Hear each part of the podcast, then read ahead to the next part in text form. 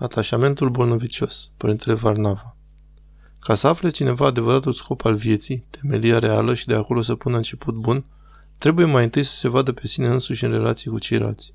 Ceea ce înseamnă că în relație cu ceilalți ne vom vedea adevăratul sine, în modul în care ne raportăm la aproapele.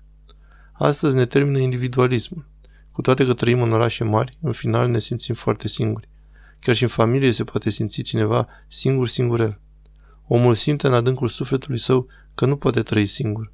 Nu are simțirea mulțumirii cu sine, a plinătății, ca să poată, ca un om liber, să iubească pe aproapele, să fie în comunie cu el și să se simtă una cu celălalt. De aceea se agață de ceilalți într-un mod înrobitor și nu poate să evolueze lin. Nu poate trăi singur. Există un individualism, ceva bolnăvicios și fiecare încearcă să se agațe de cineva ca să simtă care are ipostas, care o valoare. Am vorbit despre asta. Mergem mai departe.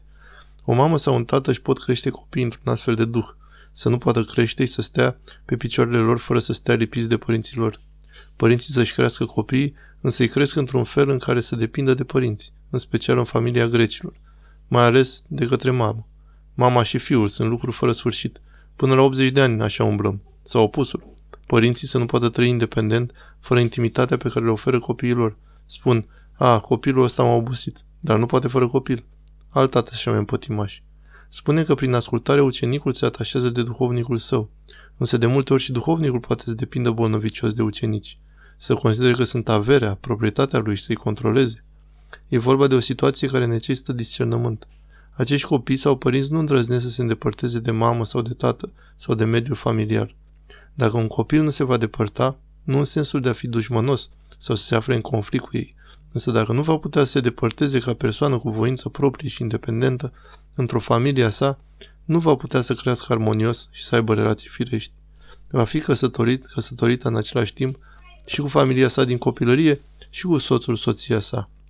Este nevoie să fie autonom, diferit, un altul, ca să fie un bun familist, dar și pentru a avea relații corecte cu părinții. De multe ori, eșecul relațiilor dintre părinți se exprimă prin dependența unuia dintre ei de copii, de obicei a mamei. Atunci când în Evanghelie se spune despre căsătorie, de aceea va lăsa omul pe tatăl său și pe mama sa și se va lipi de femeia sa, are un sens, are un motiv. Doar astfel construiești relații sănătoase. Altfel te simți ca un meteorit. Simți că nu ai putere personală lăuntrică și vrei întotdeauna să ai un loc unde să-ți rezemți capul, să ai o cârjă și în felul acesta nu vei înainta. Continuă.